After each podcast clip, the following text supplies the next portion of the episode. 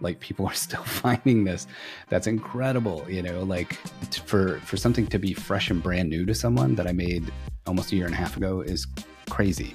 And i've been doing this forever and it still blows my mind when that happens. I'm like yes extra you know like extra distance from an old video. And that's why i say with business and professionals um, entrepreneurs and stuff like that it, it makes more sense even because a lot of what we're doing doesn't change a ton over time at its core what is up, intentional business builders? Welcome back to the podcast. This is episode 109. I'm your host, Justin Green. Today I have a really fun conversation with Dan Bennett for you. Dan is the video for entrepreneurs guy. He is everything from storytelling, creating video, how to look better on camera, and how to use video to improve your business, not just to get followers and likes and, you know, grow your audience, but actually turn it into profit. The conversation's so good, it does run a little bit longer than the last couple interviews. So let's just hit those disclaimers right now and dive right in. Justin Green is the founder of Assist FP, a registered investment advisor in the state of Massachusetts. Colton Etherton is a financial advisor and founder of Out of the Office Planning, a registered investment advisor in the state of Oregon. This podcast is for informational purpose only and is not advice. All opinions expressed by the host or their guests are solely theirs and do not reflect Assist FP or Out of the Office Planning. Talk to your advisor if you have any questions. Dan, thanks so much for coming on the show. Yeah, happy to do it. Uh, it's the end of my day, so this is like recess. Cool. Me too. Actually, I got one more recording after this. Uh, I don't know how it snuck in so late, but uh, but we'll get it done. So let everyone know where are you calling in from. I am. Uh, I say North Fort Worth. Uh, moved to Texas a couple years ago, and people from here don't really know where I live. so the post office says Fort Worth, but I'm not in the proper city. So little north. Gotcha. So Dallas area, right? For yeah, us DFW is safe to say. Cool. Yeah, Dallas Fort cool. Worth area. Yeah. Uh, big time for that area right now with the the Rangers going to uh, the World Series. Yeah, a lot of happy uh, bar goers. That's for sure. Yeah, absolutely. Cool, man. Well, I'm excited to dive in. You are the video expert. Uh, video for entrepreneurs is your your site, your um, tagline, I guess. And uh, so I'm really excited to to hear more about one, how did you even get started with that? Like, what's your background? Kind of dive into that. I've been doing video for a couple years now, and I go back and look at my original videos, and they're they're cringe worthy, right? And so I, I, think obviously you know this, I know this, but the trend is just going to keep growing. Like, if you're not on yeah. video now, you've got to get on video. You've got to start somewhere. So I'm super excited to bring this to my audience. Uh, but like, give me a little bit of background. Like, who's Dan Bennett? How did you become video for entrepreneurs guy? Yeah, uh, the short version is I was doing a lot of uh, film and television work and corporate work back in the day. So I was the guy that actually went and filmed and then uh, edited and all that stuff. Uh, 2017, you know, I was at the end of about a year and a half run of flying all over the country and doing all this work for big, recognizable brands. Um, but I'm originally from Flint, Michigan, so I'd end up back in the city that doesn't have a lot of resources, saying, "How do I help people here?" I just went and helped Harley Davidson make a bunch more money. How do I help people I actually care about my own backyard? And 2017, it just kind of dawned on me, like, okay, well, if I can help people film themselves and do it at a high quality level, that might level the playing field a little bit and then we can just facilitate the parts they either can't do or don't want to i.e script writing you know strategy uh, editing distribution whatever it was that they needed help with after the fact. And it worked. And then the uh, pandemic kind of expedited the process and moved my business into doing the exact same thing only remotely. So i help people get all the right gear drop ship it in help them set it up and they can be anywhere in the world so it was really trying to solve the problems of small businesses around me that couldn't afford to hire me outright. So you were early. I mean, 2017. What like what made you see the trend that was coming? Because I, I, mean, you're right. It really expedited during COVID, but you were a couple years early. Yeah, I th- I think because um, I always say uh, the shutdown is the first time I've ever been ahead of the curve in my entire career. Um, but really, it was all right there in front of us. So, because I was doing large corporate work, but I was a small business owner, I could see the gap between those two things. Mm-hmm. And large corporations have been using story development and brand integration into video and stuff forever. I mean, almost 100 years. So, like, I already saw what was possible through that. It just cost a lot to produce. And sure. then as I was producing my own content, I'm like, well, you don't have to have a cinema camera. You don't have to have a shotgun mic. You could have a DSLR and a decent mic. And that was just to create my own stuff. And then I started realizing, like, man, I think anyone could do this. And I was in um, a dedicated office building where you just rent your space monthly. Mm-hmm. And I had this entire setup. Um, there's a guy named Caleb on YouTube. Shout out to Caleb. I don't know him personally, but uh, I followed a video of his where he had everything uh, hooked to a Century stand, but instead of feet, it had wheels. So it almost looked like an IV cart. and okay. I had the camera, a big uh, panel light that was really light, a microphone that extended out where you just couldn't see it out of frame. And I could walk around anywhere in that building with that IV cart, turn everything on, and make a really high quality video with anything as my background. And during the shutdown, we actually offered free videos to those who were deemed essential. So a lot of restaurants and stuff. And one time, a DDA uh, manager brought us in to do five restaurants in a day. And I literally just walked around town all day with that IV, IV cart on wheels and set people up in front of it and cranked out videos all day. So it was kind of that mobility and the fact that you could do something, especially with decent editing, um, without spending a lot and with just a little bit of strategy and, and forethought. And then the end product would make people go like, whoa, who filmed that for you? And you could say, I did. So you've mentioned three things, and I'm curious which one's more important. So you mentioned scripting slash storytelling, uh, the actual recording, right? The quality of the recording, and then the editing. Which one of those three is the most important? Oh, yeah. Um, I'm going to say storytelling. I always tell people that it, it's really the work that I do is story development. Uh, video is a vehicle that takes that story where it's going, Ooh, and I rely on that. I rely on that that vehicle heavily uh, but it's storytelling. One of my favorite ways to like, I'm a metaphor and analogy guy.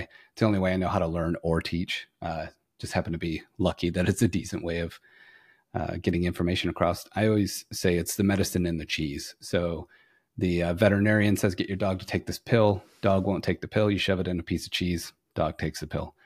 Uh, the cheese is video, and the pill is storytelling. So no matter what product we sell people, I really am at the core of it. Just continuously tricking people into telling better stories. So that's where my vote goes. Interesting. I I don't know if I would have expected that answer. Uh, I am on your newsletter, so I know you talk a lot about storytelling. Uh, but it says video for entrepreneurs, right? So I, I think I would have guessed uh, either quality of video or editing. So that's that's super interesting.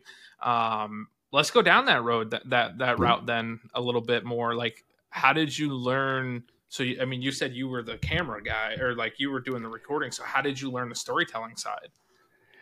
Uh, to be honest, I've always been a metaphor and analogy person. Um, even being an engineer like a hundred years ago, I was you always fascinated engineer? by yeah. oh yeah. man, uh, mechanical, low level mechanical engineer for a long time. Uh, yeah, many many years ago.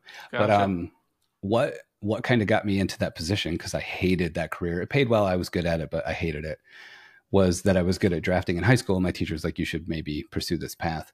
And then I spent five years in an industry where I never got to create anything from scratch. I just repurposed drawings for new clientele all the time. Mm. And I'm mm. like, this isn't what high school was like. This is terrible.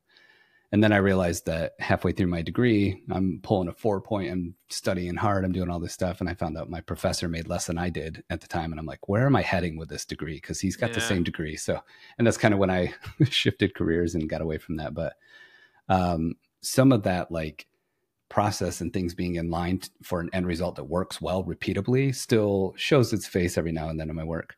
Um, but I even in like tech math classes and stuff like that that I had to take for that degree, things sunk in when someone told me a story. Like here's a real world mm. application of why right triangles matter and how you can measure the distance across a bog or something. You know, just some random stuff my teacher would say. I'm like, that I understand.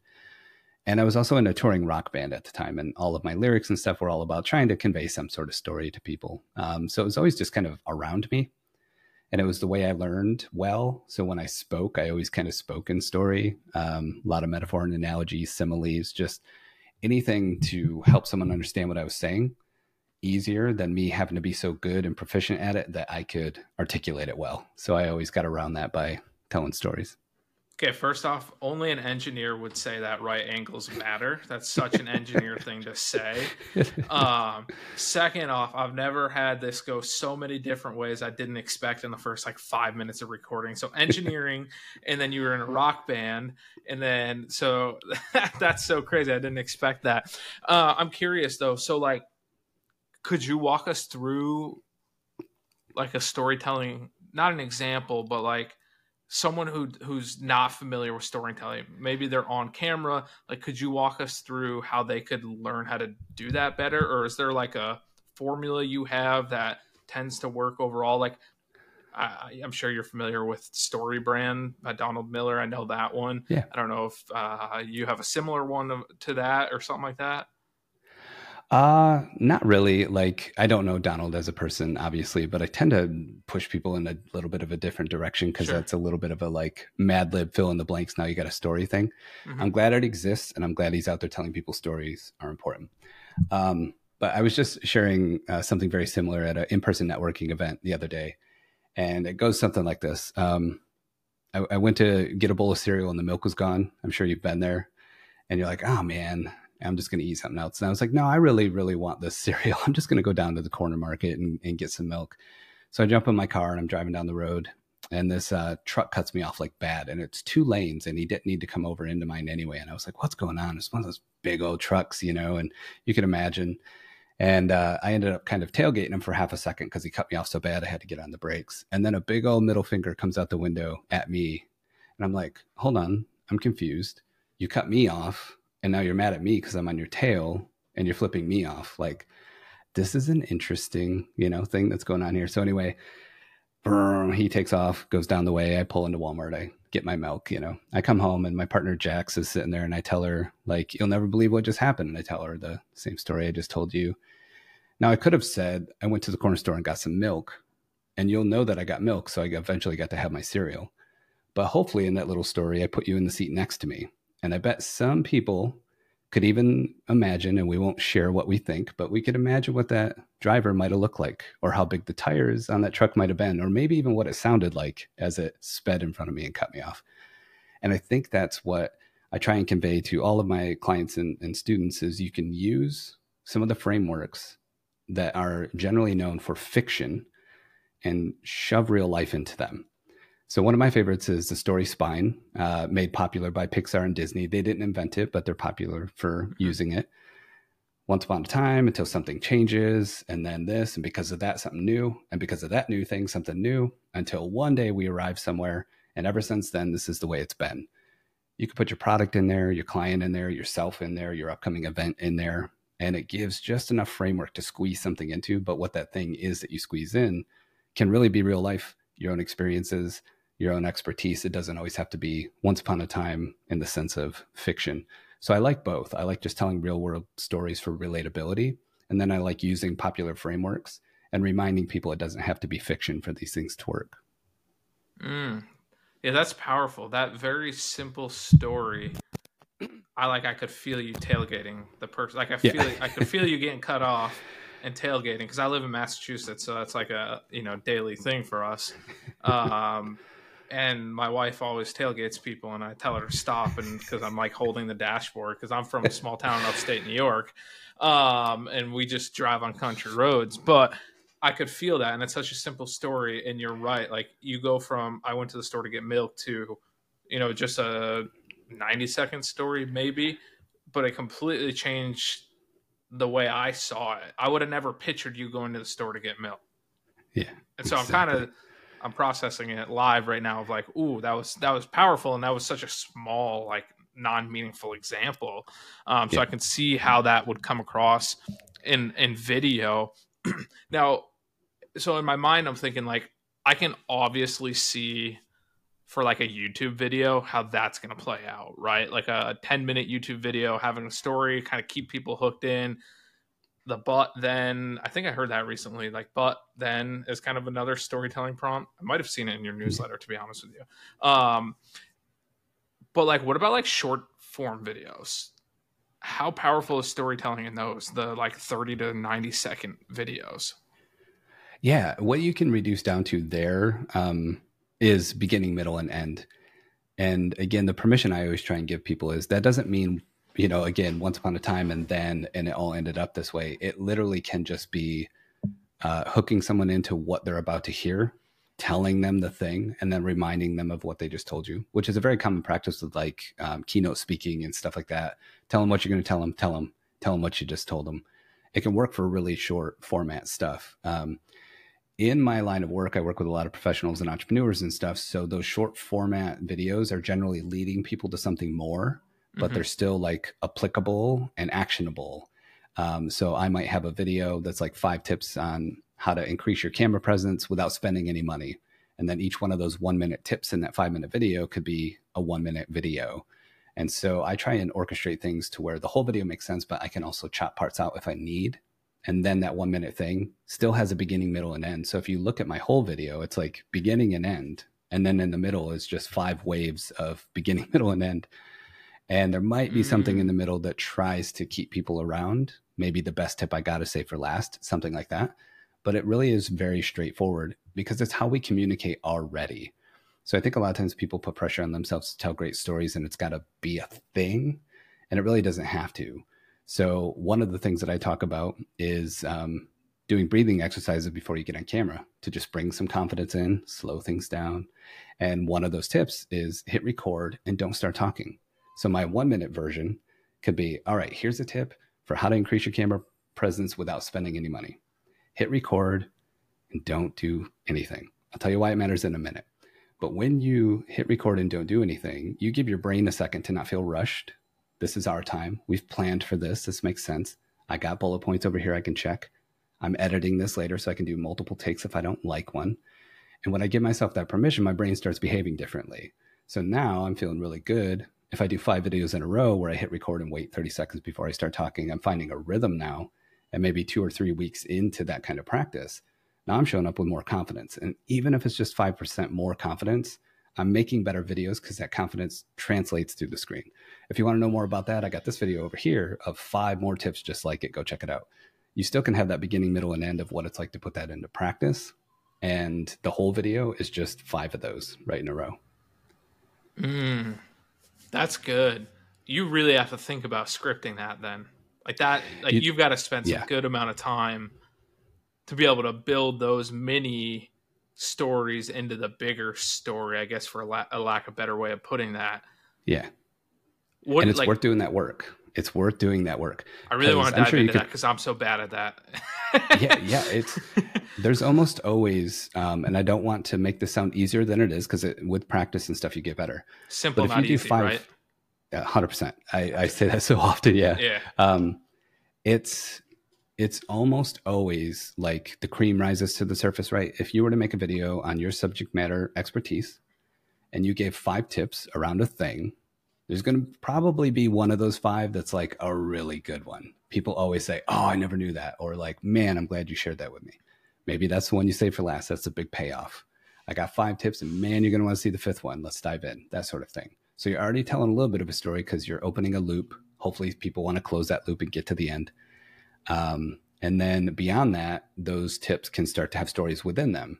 So one tip for my camera presence might be hitting record and giving yourself 30 seconds to not do anything because we're not in a rush. And then one tip is breathing exercises. Well, you could do those during your 30 seconds, right? So now two clips are feeding into one another.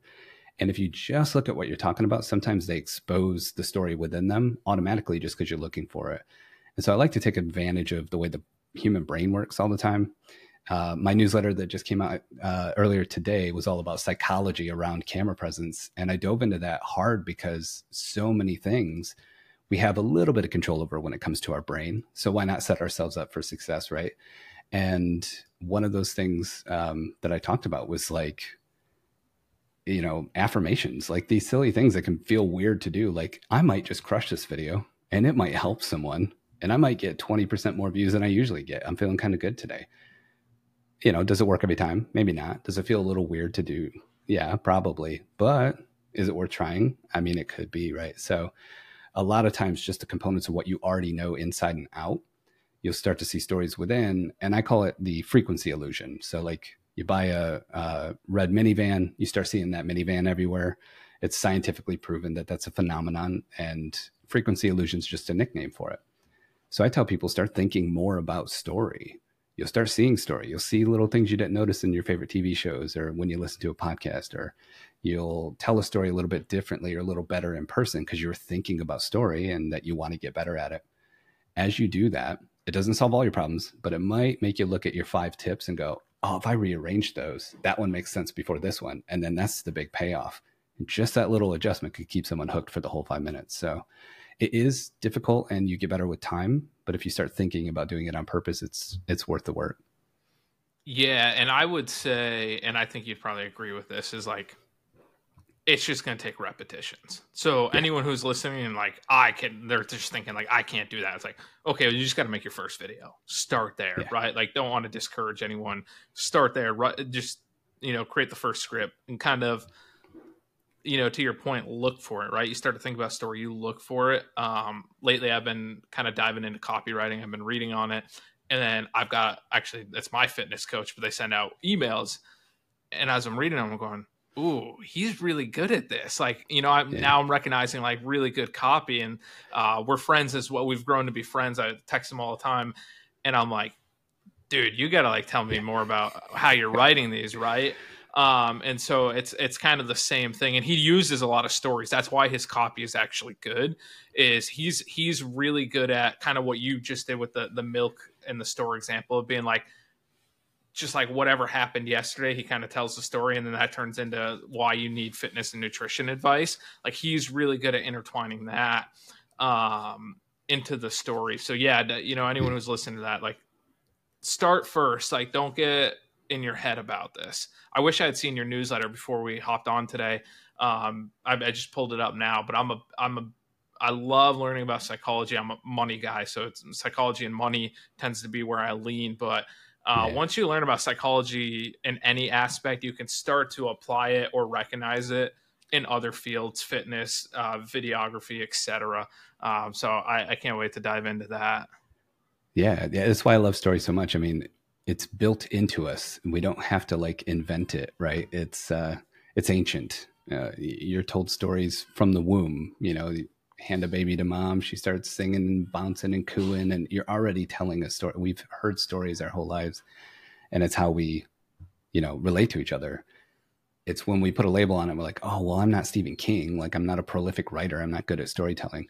I was on a call with a, a client a few days ago who was like, I'm a terrible storyteller. You know how some people you go to a party and they just tell great stories? I've never been that person.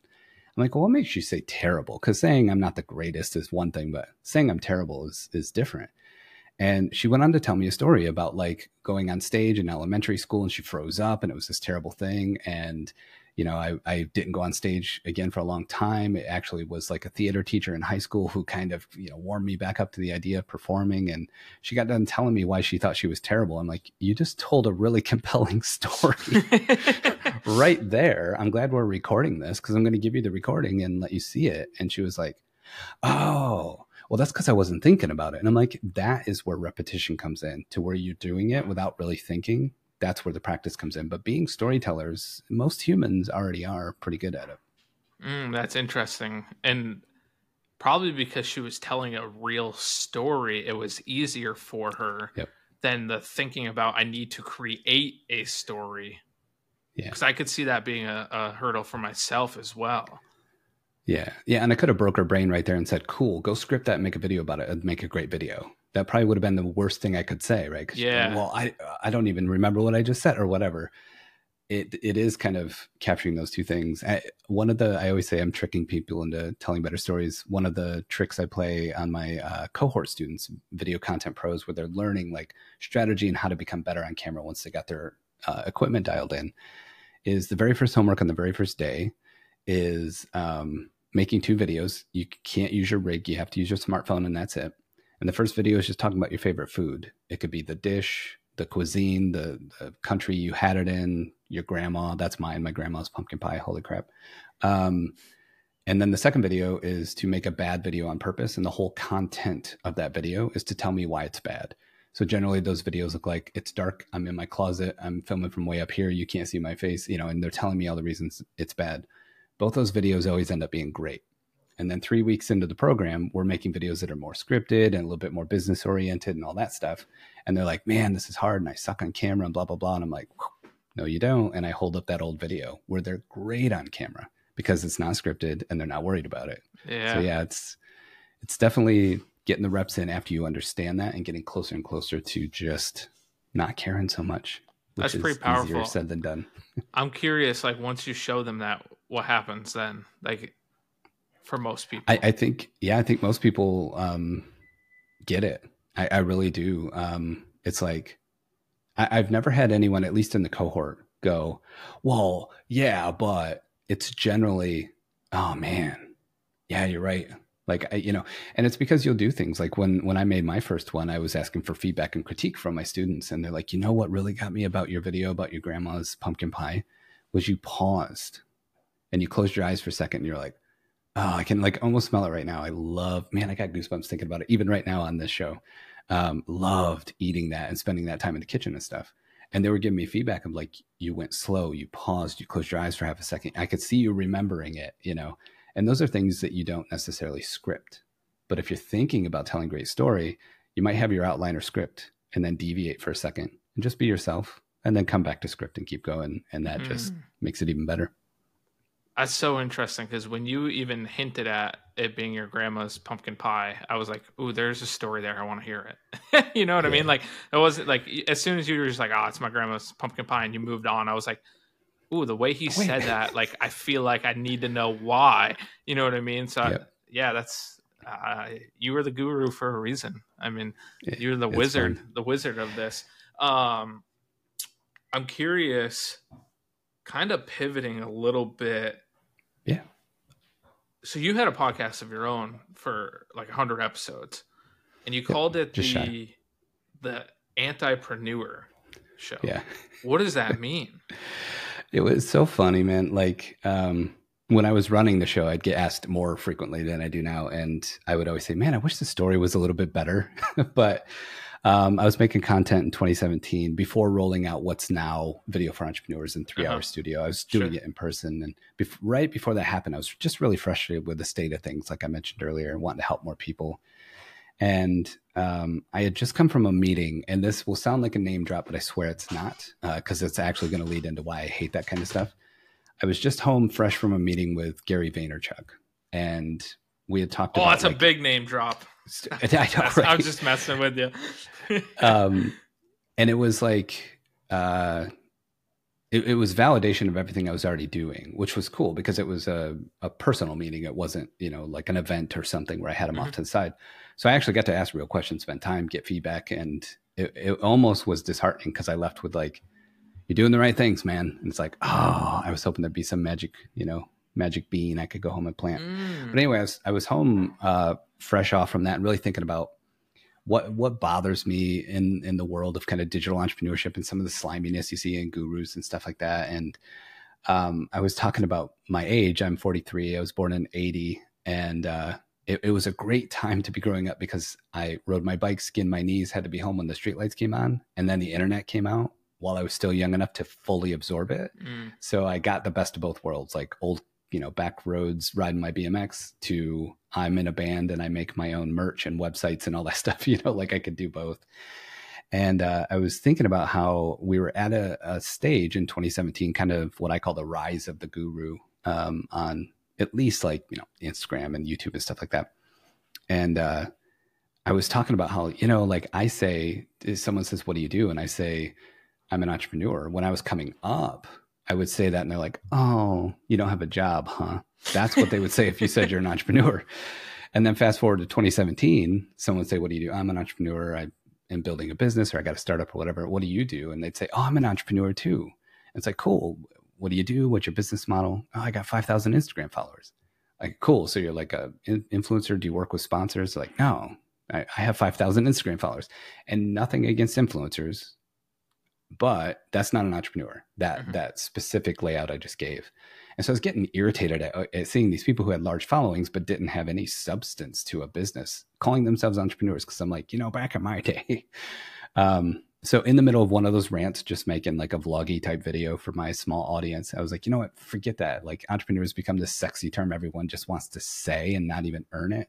I'm not an entrepreneur. I'm an antipreneur. How about that? And I just put the, the video out and my little audience resonated with it. It was like, what'd you say? What's that mean? Where'd that come from? And I'm like, it's just anti magic pills, silver bullets, anti snake oil, you know, just that kind of stuff. I like a story about some unknown industrial complex building with four employees that makes $10 million a year that no one knows who they are. You know, like I, business is business, whatever. And then it kind of caught on. So then it made sense when it was time for a podcast or to roll out my personal brand, social medias, just to roll with it because everyone was kind of used to it. So I was the antipreneur there for a while. I still love it. Um, kind of put it to bed when we had a uh, business conference sponsored, sold, speakers coming in, tickets already selling right before shutdown. Mm. And then we mm. had to refund everyone, made the smart choice in retrospect of shutting the whole thing down. And that was the Antipreneur Exchange. Um, and it was my answer to all the bad conferences I'd been to. So let's do it in a really cool way. So it's retired. You should revive. It's retired, but man, I'm I'm really interested in, uh, yeah, definitely bringing that back around because it, it, came from doing working with uh, really great people who were keynote speakers and MCs and, and conference leaders and stuff. And I would film for them at these conferences, but I'd only work about four or six hours in a whole three days. And then I would have a press badge. So I'd just go to all the breakout meetings and all the little side workshops and all the stuff people ignore because someone famous is on stage and get all the good stuff. But then notice all the ticket sales were because of this fluffy nonsense inspirational stuff and I'd always go home. And after going to like 15 of those, I was like, man, I think we could do this better. and I'll save the story of what it was going to be for another time. But we were we were all in on it, and so you, it was called the Antipreneur Exchange. You never did the event at all. No, everything except literally have it. Dang, you should do yeah. it. That sounds like it would be a really cool event. I mean, uh, I know events are you see them everywhere, but it's always the same people. It's always, especially the big ones, it's always the yep. same, the same people on stage every time. Um, you know, it's just the, the biggest and loudest people on social media. So I think that would be super cool. I was interested in the name because, you know, as a finance guy, I, I work with a lot of online coaches. I started with online health and fitness coaches. I've kind of expanded to just online coaches, consultants, business owners in general. Um, and they fall victim to a lot of the the salesy, the schemy, the you know, just do it this way and you'll be at 10k overnight, and then you'll you know hire a team and scale and da da da. And then I started actually talking to these individuals once I launched my own firm. And I was like, I am hearing from more people who this is hurting than this is helping, right? Like you'll yeah. get your outliers that are successful from this, but uh, for the most part like 9 out of 10 people this is really hurting them and putting them into significant debt. And then there's that one person who it, it, worked for and honestly they probably would have been successful without the framework. Like they just you can tell they're wired to be an entrepreneur. Yeah. um, and they're just being really loud about it working for them. So there's that survivorship bias there. Um, and so i when i saw the name i was like ooh i really like that. I want to hear the story because you know i it's tough. You know, the the hustle culture is is big right now, and I'm like, I'm I'm growth minded. I'm all for like working hard, but I also have a seven month old daughter. Like, yeah. it's different yeah. than when you're 25 and you have no kids, and you know, uh, there's like it, it's just different, right? And so I, I I love working with um, individuals who who are, are more intentional with what they're building and maybe intentionally staying smaller so they have that freedom to you know spend time with their family or they don't want to neglect their health you know things like that. Um, and so I, that's kind of where my head went was like ooh i call it we call it um, my business partner and i we call it intentional business owners. Uh, but i, I kind of like when i heard on antipreneur, I was like, ooh, I want to hear that because it sounds it seems similar in my head. Yeah, yeah. He he's still in there. Uh it sounds weird talking in third person, but he's still in there. And like um it still drives all of my decision making and creation. It's all about um pushing back against the status quo because that's only good for 2% of the people. And exactly what you said. That's why I love we don't have to go down a rabbit hole, but that's why I love YouTube so much as a platform. So on the one end where you're talking about intentional business owners, it's so cool I'm having conversations with them a lot about leveraging YouTube. And the first thing I ever hear is like, well, I'm not a YouTuber. I'm like, that sounds like a job title. No, I'm talking about a platform to put our videos on in a strategic way. It's a different thing, right? And then on the other end of that spectrum, I work with people who popped off creatively and then when they're like hiring us for editing services and stuff like that, they want to bolt on strategy from our service offerings because they're not business owners. They're someone who started making money from creation and then got to a point to where they're like, we've got no systems in place. We need more help. Mm. Ah, this wasn't supposed to be a business. And so I see both sides of it and I want to help both sides because what's in the middle is a whole bunch of noise and people who have enough gurus they can go listen to and try and do what they did, you know. But there's just in my opinion, there's nothing worse in the world of business than like, here's how I did it for me and my personality and my audience. Here's how you can do the same thing. Like, what? I'm not you. I don't live where you're at. I don't have your connections. How will I ever implement this thing and get to where you are? It's impossible. That's why I love what I do because I'm just a facilitator. I'm just someone who helps you learn how to ride the bike. like, mm. you get good on video and you have that skill set for the rest of your life. I don't need you to do what I did because you probably don't want to go become a video production company owner or an agency owner and go through all that headache. You just want to make great videos. Let's just give you enough to do that. Yeah, no, that's that's awesome. By the way, I would totally go down that YouTube rabbit hole if you wanted to do that. Um, it, yeah, I love it. Um, tell me, like, let's talk about. I like the first line you said. So, like, let's focus on the business owner who is not a creator. But why yeah. is YouTube so beneficial for them? because lately my belief is YouTube is very beneficial for that person. Yeah, a hundred percent. And you know, you'll hear things sometimes like uh, the TikTok al- algorithm is still positioned for growth. You can get a lot of views there, even if you kind of don't know what you're doing or you're just following trends or whatever. And that's true, but no one ever talks about like I know over a dozen people personally with over a million followers on TikTok who don't make hardly any money from it. So attention alone doesn't really mean that much, right? So sure. the thing about YouTube for me is that it's built to be evergreen in nature. Mm-hmm. And if you're doing something where you help people in ways where a good chunk of what you teach, help with, whatever your skill set is, doesn't change much, man, it's a great place to be.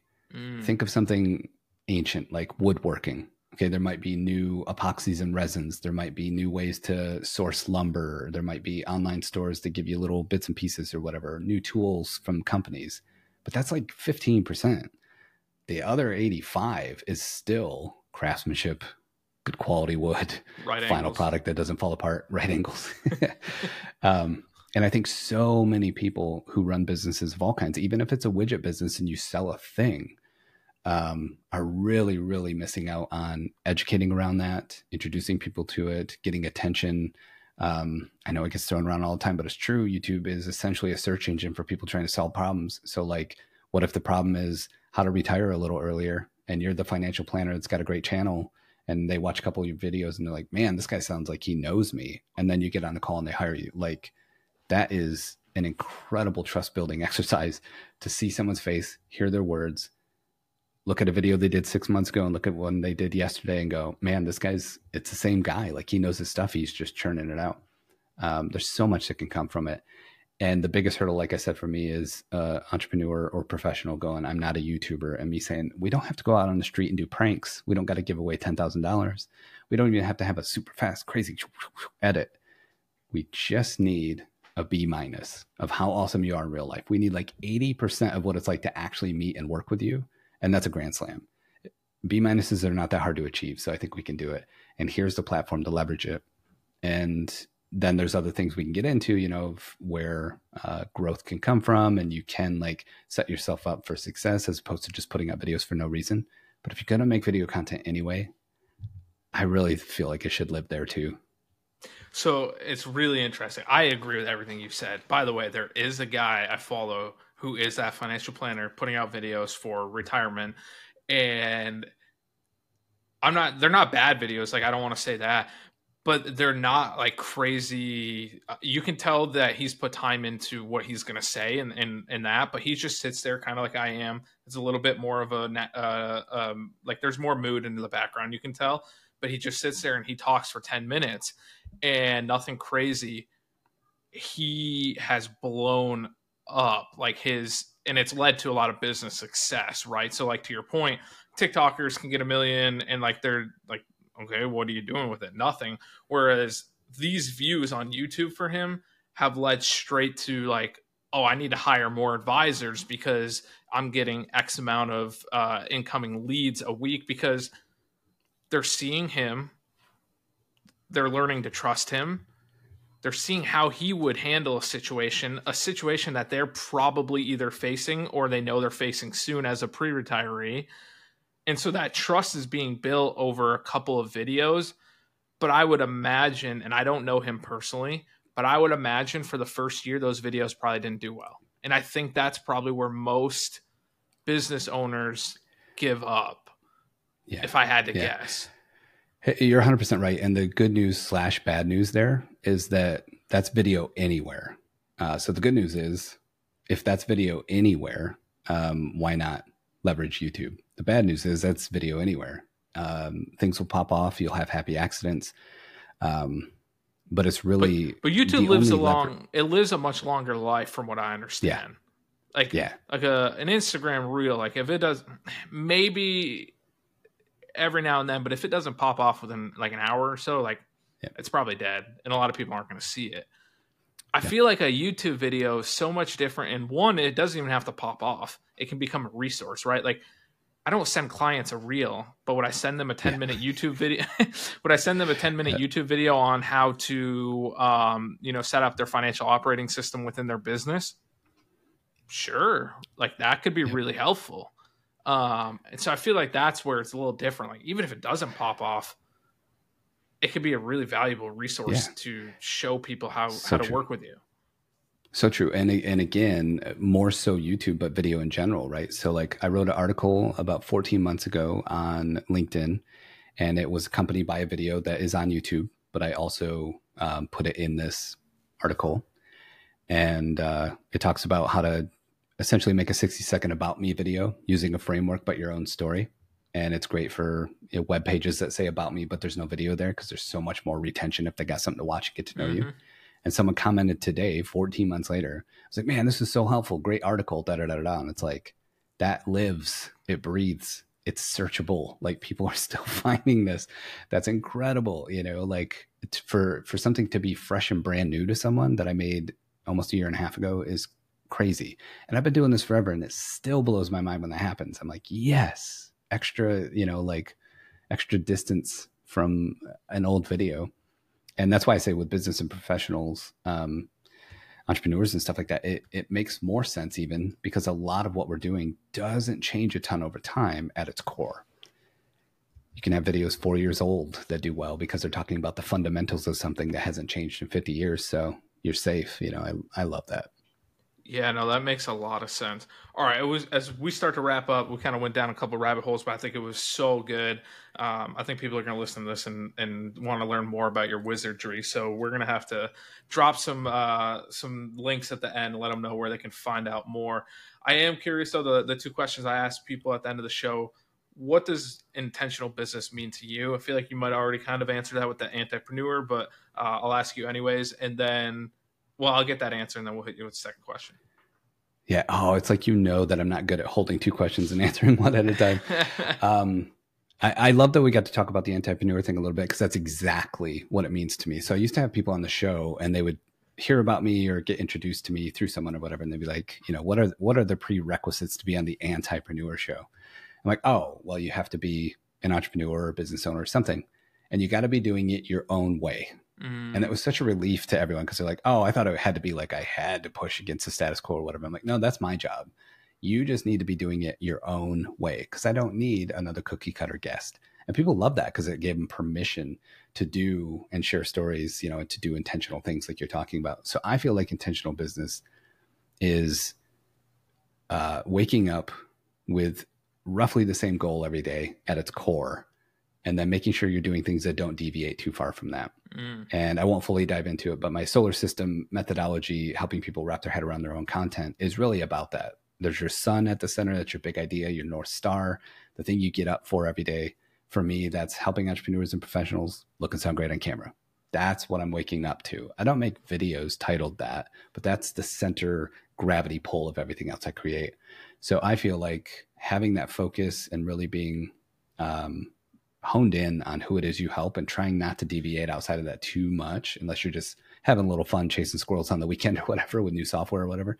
That to me is intentional business because I don't pay attention to any noise. The only thing that I listen to is something that can help me get better at serving those exact people through the facilitation that I offer. So that's so cool. I love that explanation and an example. You said something in there that I kind of just want to chime in on real quick. You said something about like giving people like permission to do it their own way. And so something I've been doing lately is so I have a seven month old daughter and at, first it was like, okay, I need to make sure like you can't hear her on videos or like she's not showing up, you know, in the background of calls or like sometimes I would forget she has a toy back here because she got a lot of toys in here and I would forget it was there and then I'd be like, oh shoot, like that doesn't look good. And then I was like, no, you know what? Screw that. I'm to lean into this because – oh well one i'm gonna have more kids. So this is gonna keep happening over the next couple years. And two like i didn't start my own business to like follow the corporate structure. So why would i hide from that right? Like that's my life. I'm a young father or i'm uh, well i'm young as well but i'm a young father of young children. And there's so many other people who probably are hiding that or they're scared to show that and so like I call it the background baby. Like I just say yeah. background baby, and I'll like I, I, try not to show her face too much, but like I'll yeah. have her playing behind me and just kind of take a screenshot and like put it on my story on Instagram. And be like, background babies are normal around here, right? And just kind of yeah. giving people permission. So just kind of piggybacking off what you said. Um, all right, what's what's the best book you've read and why? Ah, uh, um, this one's a little trendy, but I always keep coming back to it. Um, and I'm sure you have a lot of people who say there's two. I feel like you're I'll stick to one fiction. if you make me. I feel like you're going to pick a fiction. no. no. Okay. No, no. Um, I don't read that much fiction. Interesting. Okay. Or not obviously. Um, interestingly. Um, so, so what I do is I read a book. I generally retain one main concept from it, and if I ever recommend that book to people, that's all I tell them. I don't know if this will help you or not, but this is the big chunk I got from it. Mm, if that okay. sounds like something you're interested in, let me know. Um, so there's two answers, but the main one is the one thing. Very trendy book. A lot of people know about it, but I don't recommend it because I think people should read the one thing and then go implement all the stuff. I make my recommendations, like I said, by saying, what's the next thing you can do that makes everything else you have to do either easier or obsolete? And just having that mindset, like the frequency illusion again, what's the next thing I can do that is highest priority and makes other stuff easier or not even needing to be done? Cool. That's the only thing I even remember from that book outside of a couple like metaphor examples in there, but it's the thing that helped me the most. So I that's always stuck with me out of a lot of the books. Who's the author then, on that? Can you remind us? As a uh, Keller, it's a Gary dual Keller? authorship. Keller's, yeah, oh, Keller's one of them. Yeah. All right, so that's the one thing about the one thing, and then you've got a second yeah. one. Yeah, and uh, I, I, don't recommend it a ton, but it holds kind of a special place. And it's the only time I've ever read a book and I can say it changed my life, which is like a really outrageous statement that people say a lot. and the only reason that it changed my life is because of the timing and what was going on. So 2020, like many people, uh, me and my partner Jax, she's a chef, is still a chef. Mm. We lost everything all at sure. once, like just boom. And so I went out into the Michigan wilderness to find myself and see what was next. I don't know. I was just trying to figure out life. And I came out with a bunch of micro epiphanies. Um, and I think part of some of the stuff I came out with was because I took a whiteboard, a book, and an old iPad with like 10 documentaries downloaded from Netflix onto it. And that was it. And no, again, no intention. I don't know what I was doing. It's just, I should probably take a book. And I took um, Atomic Habits. And it wasn't on purpose. Yes. It was just the That's latest book I read. It's my favorite book. But I tell you, taking atomic habits out into the woods when you're starting life from scratch again is a great time to read that book and actually have your life changed by it. Because then i'm like oh man this is all about like control alt delete. So like let's start building good habits now. And some of those micro epiphanies coming out of there were based on having read that book I'm only going to work with people that excite me, that I say hell yes to. I'm going to say no to people that I know are bad clients already. I'm going to get, I'm going to start, instead of having sales calls, I'm going to have disqualification call, calls mm-hmm. and I'm mm-hmm. going to try and get rid of everyone I can. And the only way we work together is if we're both excited about it. Those little things all came from like, put your shoe on. That's the easiest way to start going to the gym. Yeah. Just put the shoe on put first. the shoe on and Mine then don't even go. yeah, That's Mine how you start. only talk to people that excite me that I could see like, oh hell yeah, I'd like to work with them. So yeah, those two are two big ones Dude, me. I love that. I've got it right back there. Um, yeah, I used to have it. I used to too. have it like on its own front and center, but it's a holographic title, so it, like it just gets blurry. People can't even uh, tell yeah. what it is. Like yeah. I used to have it where that plant is. I didn't have the light there, and it was just like front and center because it is. When you said like, yeah, it sounds corny, but it actually changed my life. Immediately in my head, I went Atomic Habits. I I was reading like once a year for a couple of years. Uh, I don't think I've read it yet this year but maybe I'll have to dust it off. But for me, it was really powerful as well. Like I just love the idea of simplicity. And when yeah. I'm working with clients on like finances, it's like just how can you take action?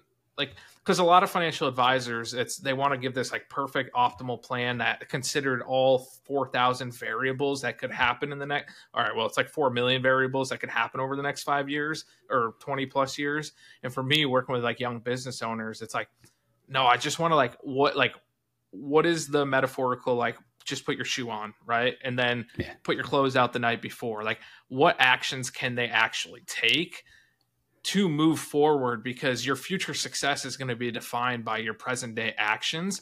And so if we can never get you to take any actions, well, I don't care what your goal is. Like I, that's another thing I liked from it is that and this I don't know if this is in the book, but it, it's definitely something James Clear said is like um uh, I forget exactly how he says it, but essentially like goals don't really matter, systems do.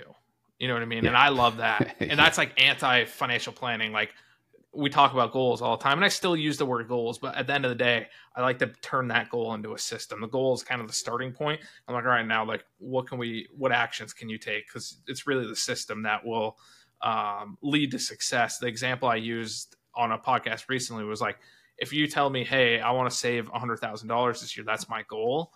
Or if you come to me and say, you know, I've got a $2,000 every week automatically going into my savings account, but I, but you don't really have a goal. You just, you've set that up to do that. Like, which one's going to be more successful?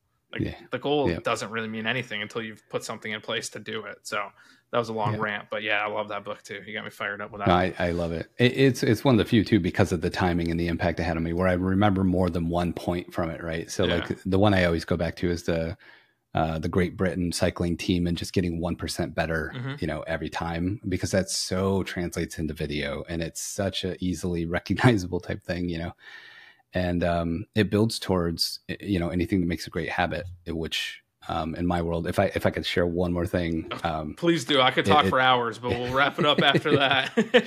yeah, it, it, ties into this, right? So, like, um, as simplistic and generic as my little tagline of "I help entrepreneurs and professionals learn how to look and sound great on camera" is, I toiled over it for months and months because I wanted to make enough sense without me having to be there to explain it.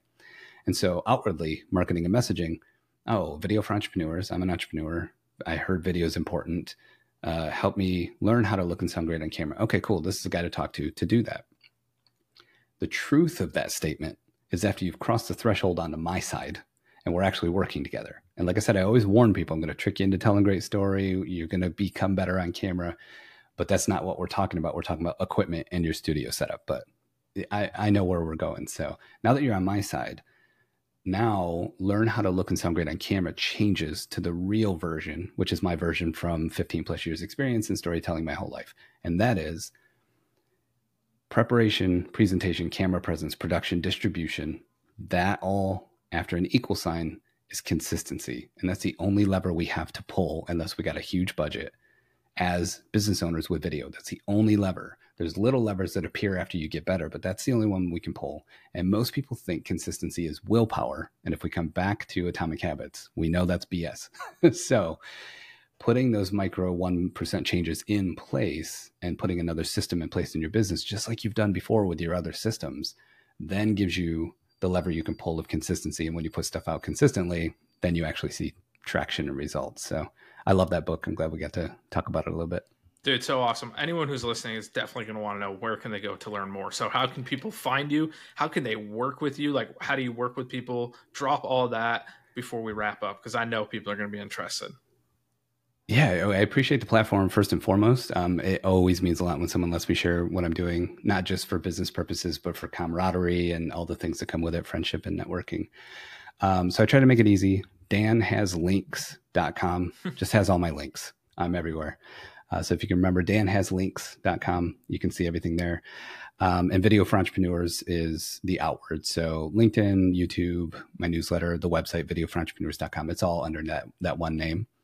Um, and as far as working with me, we've tried to keep it real, real simple. I've got three products and they're all underpinned by our community. So there's always ongoing support and education no matter what you buy from us. So you're never mm. orphaned by the fact that you've worked with us. Like, here's your gear, you look and sound good, buy. We will never, ever do that. Uh, so the first product is Three Hour Studio. That's where we help you get the right equipment, set up your home studio, lights, camera, mic, background, all of that stuff. We take care of it for you. And we do it remotely, which sounds hard, but it's actually not that bad at all. Um, the second is video content pros that happens in the community. And that's where we talk about like strategy and camera presence. And you get better now that you got your gear figured out. And then the third, um, we're still friends and family right now, but rolls out publicly next month. It's called Hot Sauce Editing. And that's a subscription based editing service where you give us all your stuff and one by one on a conveyor belt, we roll them back to you. So that way you can do what you're good at, which is share your expertise, knowledge, tutorials, whatever it is and then hand off all the gross stuff to me and my team, and then we hand it back in really good condition. Um, so those are the three products. They sound very linear. Get your stuff, get good on camera, then have someone edit it. Um, but people mm-hmm. fall in multiple categories. They go backwards sometimes. There's all kinds of different ways that uh, people find us. You know, just like this, just kind of sharing about storytelling because that's a big part of our education. So appreciate you letting me share all that. And uh, free strategy calls are always available on any product we have. So you're never coming to a sales call. You're just coming to find out if we can actually help or not. Cool. We'll drop the links in the show notes as well. Dan, I really appreciate really appreciate you coming on, sharing your story, talking about video, storytelling. Um, I really enjoyed the conversation. You know, I, a lot of people probably say this, but it was one of my favorite ones so far, and I've recorded over 100 episodes. So uh, a lot of fun. I really appreciate you coming on. Hey man, I don't take that lightly. Like uh, we talked about off re- off record, I had a show and I loved great guests. Uh, it makes it fun. And like I said, this is my last call today, so it was like recess from school. So awesome, had a blast. Thanks, Dan. Yeah. Are you enjoying the new Intentional Profits podcast? If so, go ahead, leave us a five star review and a written review and let us know what you think. And in the meantime, if you're interested in joining the waitlist for the Intentional Profits community, go to intentionalprofits.co and hop on the waitlist, and you'll be one of the first to know about the founders discount and how to get started and when we are launching and going live. We'll see you next time.